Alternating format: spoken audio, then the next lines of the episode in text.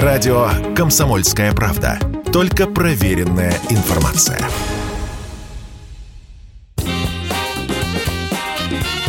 Был бы повод – Здравствуйте, я Михаил Антонов. Эта программа «Был бы повод» 23 августа на календаре и рассказ о событиях, которые происходили в этот день, но в разные годы, ждет вас сегодняшней передачи. 1903 год, 23 августа. Проходит второй съезд Российской социал-демократической рабочей партии, сокращенно РСДРП. Именно на этом мероприятии произойдет внутри партии раскол и появятся две группы – большевики и меньшевики – Сначала партийцы собираются в Брюсселе. После бельгийская полиция пригрозит арестами, и участники съезда переместятся в Соединенное Королевство. Около 60 делегатов. Главная задача – выработать устав и порядок работы партии. Ленин, ему на тот момент 33 года, участвует во всех прениях и выступлениях. Он критикует предложенную программу Плеханова, называя ее программой для начальных классов.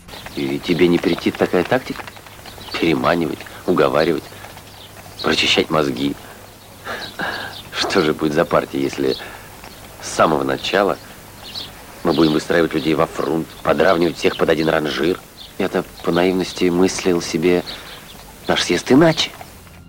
Владимир Ленин предлагает свою программу членства в РСДРП, которая звучит так – Членом партии считается всякий, признающий ее программу и поддерживающий партию как материальными средствами, так и личным участием в одной из партийных организаций. Это и становится причиной раскола. Ленин напирает на личное участие в партии. Мартов и его товарищи считают, что человек может не разбираться в политической ситуации и просто жертвовать деньги на метафорическую революцию. У нас на Руси найдется немало профессоров, искренне сочувствующих революции. И устав Ленина поставит их перед сложной психологической дилеммой. Тут и риск, и неудобство подчинения дисциплине, и прочие сложности для мыслящего российского интеллигента – и такие разногласия практически по всем пунктам. После этого сторонники Ленина получают прозвище «большевики», их действительно большинство, остальные сторонники Юлия Мартова – «меньшевики». Для обывателя значение этих терминов проявится чуть позже, а пока было непонятно, вроде и те, и другие против буржуев, а действуют по раздельности.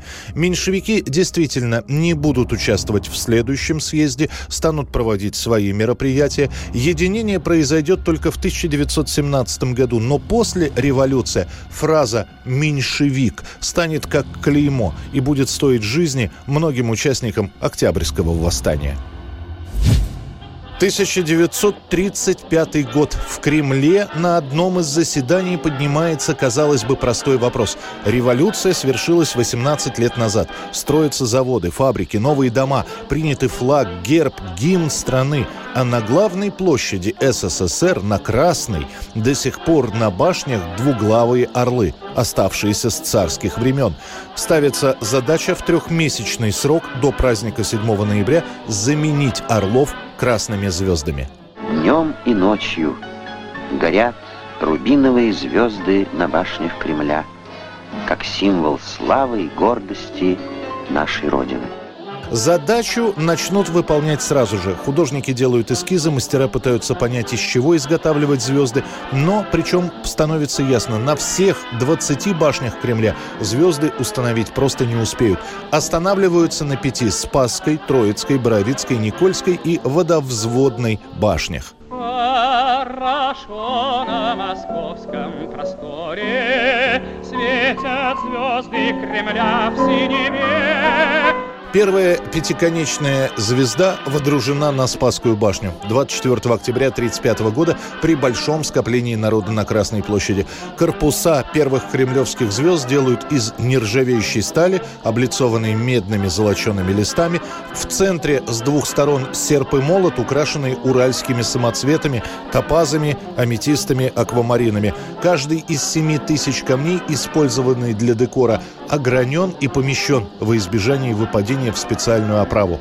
Правда, эти звезды, первые установленные на башнях Кремля, продержатся всего два года. Они потускнеют и вообще будут выглядеть так, как будто над башнями нависают. Полностью заменят звезды на кремлевских башнях лишь к концу 1937 года. 23 августа 1939 года. Главная политическая новость дня. Министры иностранных дел СССР и Германии Вячеслав Молотов и Иохим Риббентроп подписывают в Москве договор о ненападении, который войдет в современную историю как пакт Молотова-Риббентропа. Одновременно с этим подписывается еще один документ – секретный протокол о разделе сфер влияния в Восточной Европе. В народе подписание договора вызывает недоумение. Все последние два года говорили, что Германия враг, что Гитлер – это диктатор. И вообще, если завтра война, если враг нападет, если темная сила нагрянет,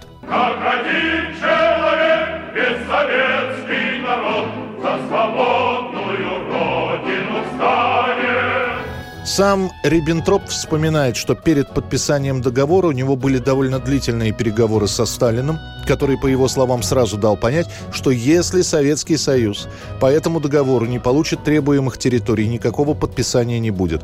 Между тем, по мнению профессиональных военных историков, подписанный пакт позволяет СССР получить передышку для подготовки к войне, усилить свою военную промышленность и увеличить численность Красной Армии.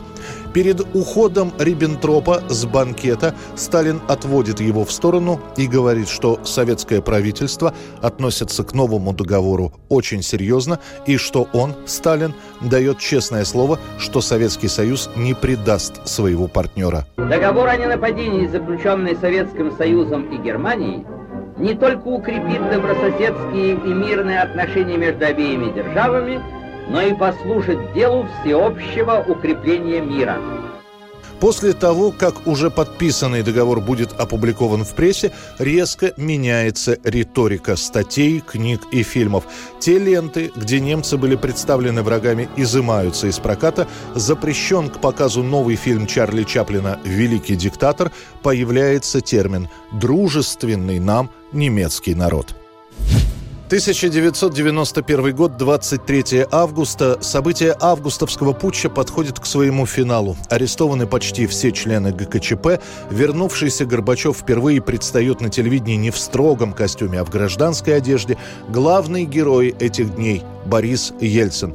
Ему удается взять в руки все рычаги правления и при живом и невредимом президенте СССР стать руководителем всей страны. Именно в этот день выходит постановление за подписью Ельцина о запрете деятельности Коммунистической партии Советского Союза и о закрытии главной газеты страны «Правды». Мы отказываемся, Россия, от 60 министерств. Они нам не нужны. Нам не нужны многие комитеты, большинство из них союзных не нужны. Нам не нужен такой кабинет министров, он нам не нужен в таком виде. Свалить все на коммунистов очень удобно. Буквально накануне состоялись похороны трех погибших защитников Белого дома. И некоторые газеты уже выходят с заголовками, что коммунисты, как и тогда в 17-м или в 37-м, готовы на любые жертвы, лишь бы удержаться у власти. За всем этим слегка забываются итоги референдума о сохранении Советского Союза. Союзный договор, который должен был подписываться именно в эти дни, просто убран под сукно. Горбачев приглашается на чрезвычайную сессию Верховного Совета России.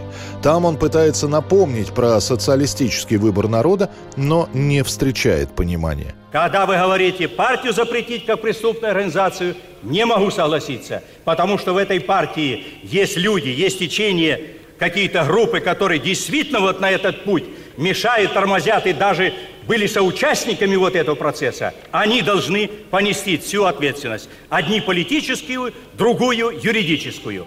Спустя сутки Горбачев объявит о сложении полномочий генерального секретаря ЦК. После данных событий союзная власть в лице Михаила Сергеевича начинает терять влияние в стране. В народе популярность Горбачева падает до самого низкого уровня. И те, кто еще в 85-м приветствовали назначение Горбачева, теперь просто обреченно машут рукой. Болтун. В ноябре 91 -го года Горбачев выйдет из КПСС. 1980 год, 23 августа, выходит поминальный альбом группы ACDC «Black in Black», который моментально попадает в чарты всех европейских стран и Северной Америки. После смерти вокалиста и фронтмена группы Бона Скотта в феврале 80 -го года ACDC прекращает концерты, сообщает, что будет думать о своем будущем. Говорят, что уже к марту большинство музыкантов были готовы к распуску группы. Однако после решено продолжать выступать. Дескать, Скотт бы этого хотел. Уже летом начинается прослушивание претендентов на роль вокалиста, а в самом конце августа выходит диск с голосом нового лидера группы Брайана Джонсона. За год будет продано более 10 миллионов виниловых копий альбома Black and Black. Это была программа «Был бы повод» и рассказ о событиях, которые происходили в этот день, 23 августа, но в разные годы. Очередной выпуск завтра. В студии был Михаил Антонов. До встречи.